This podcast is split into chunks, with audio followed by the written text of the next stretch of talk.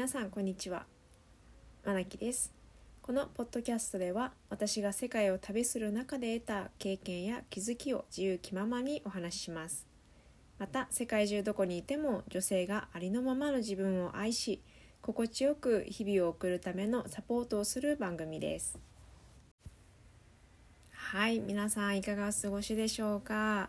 えー、私がいる日本は寒いです。急に。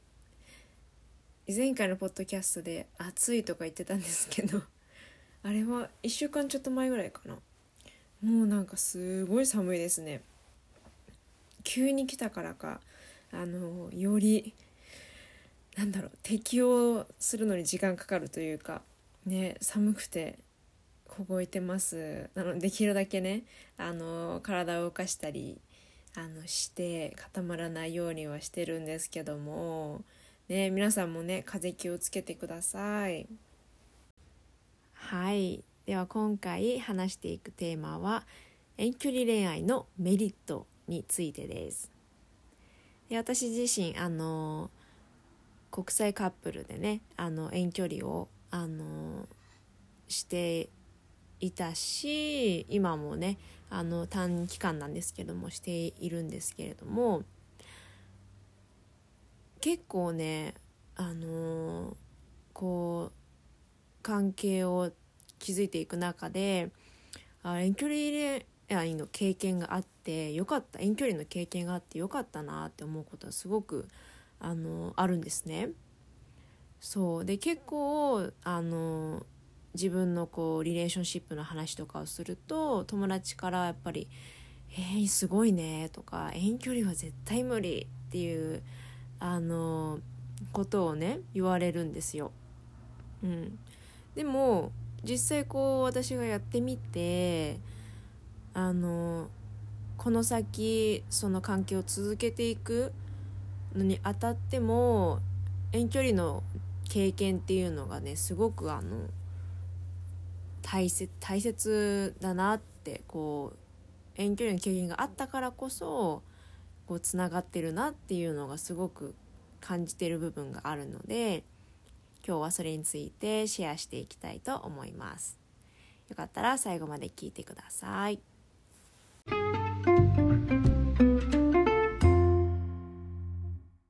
私の今のそのえーと、彼との関係性について簡単に話していくと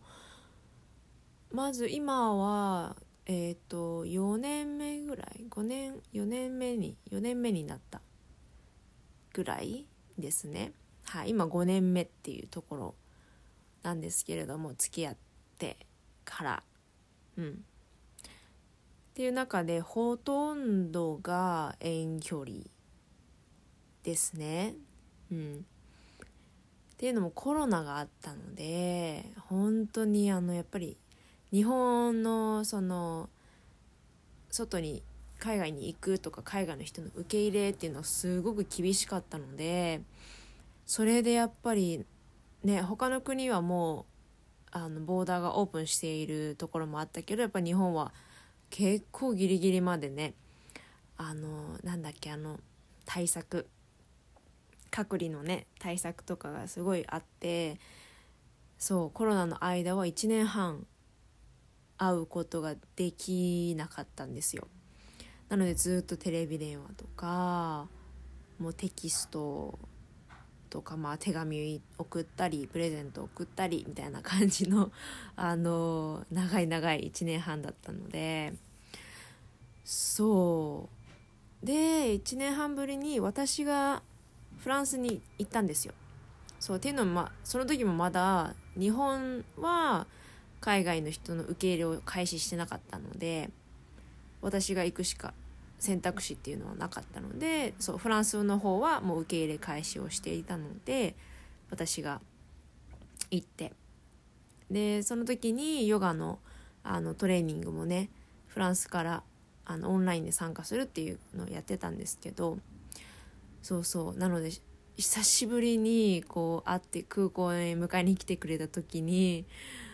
一番最初に私が思ったのはあれこんなに顔ちっちゃかったっけ？と思って。あの私の彼マックスって言うんですけどそうえマックスこんな顔ちっちゃかったっていうのがなんか一番最初にこう思ってなんかっていうのもずっとこうテレビ電話とかこうスクリーン上の顔しか見てないからでかいじゃないですか。当たり前に。だからこう全体の全体としてマックスを見るっていうのが久々だったのであこういうバランスの人間だったっけ？みたいな。なんか忘れてた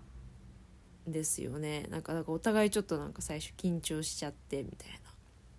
ことはあったんですけど。そうそうそう。でまあ3ヶ月行って帰日本帰ってきてでずっとねあの日本でもフランスでもないどっかの国でそのワーキングホリデーっていうのを利用して一緒にあの暮らそうっていう話はしていたのでそう。でカナダに行くっていうのを決めてから私がまた先にフランスに行ってそうそう夏のタイミングだったのでバカンスもあの彼のファミリーと過ごしてでそっから一緒にカナダに行って1年生活をしてで今そうで日本に一緒に帰ってきたんですよこの間のね9月末に。で彼自身はすっごい日本久々だったのでもともと日本は好きだったので1ヶ月めちゃめちゃエンジョイしてで10月末に帰ってっていうねそうそう。でまた今度は年末に日本に帰ってくるのでそこまでそれまであの遠距離をまたするっていう感じの、まあ、流れ ざっくりとした流れにはなっているんですけれどもねどんぐらいの人が遠距離恋愛っていうのをその国を挟まずにしても日本国内でもやっぱり遠距離ってあるじゃないですか。ね。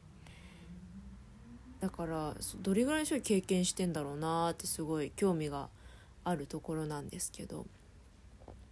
そうそうそう。まあね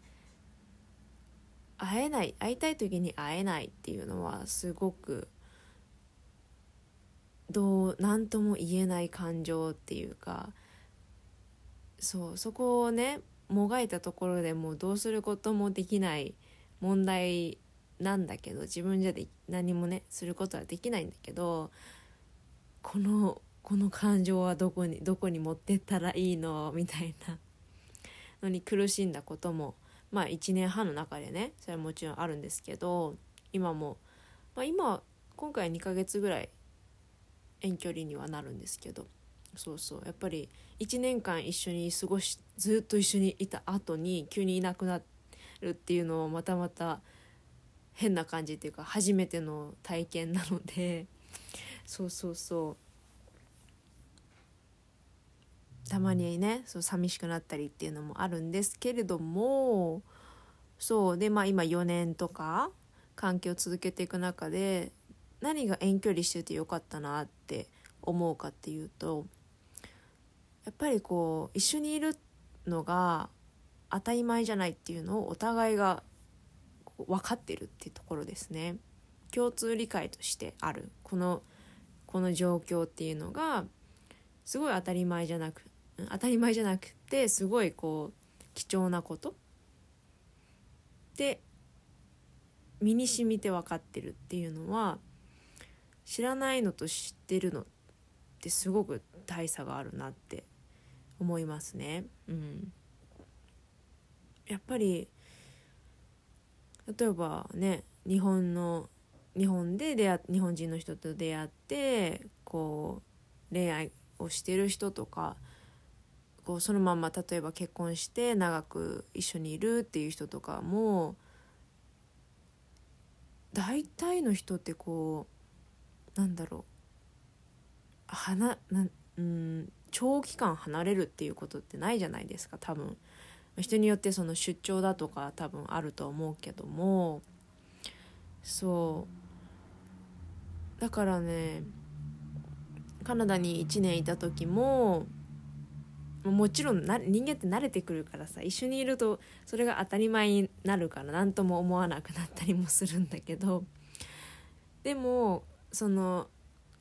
根底に長く会えなかった時間があって今一緒にいられるっていうだけでもう幸せだねっていう風にあに結局のところそうなるので例えば喧嘩したとしてもそう一緒にいれるだけでいいじゃんっていう風に2人がこう共通理解としてあるっていうのはとても大きいですね。うん、そうやっぱりそういう経験ってしうんしないとわからないじゃないですか。ね何でもさその恋愛だけに置けない置けることじゃないと思うんですよそういうのって。例えばうんこう日本が安全安全ってこう世界で言われる、ね、安全な国って世界で言われる中で日本人としたらこの日常が当たり前だから何が安全かとか何がすすごいのかって分かんないじゃないですか。でもやっぱり海外行った時に例えばスリにあったとかねすごい目の前でなんかあの人が叫び合ってるとか喧嘩してるとか、ね、薬でちょっとあの肺になってる人を当たり前に見るとかそういう経験をするとあ日本の安全ってやっぱり当たり前じゃないんだなっていうのに気づけるけどそうずっとその環境にいるとそれが普通だからやっぱりねそこに感謝しろって言われてもさ自分でこう感じてないからなかなか思えないところ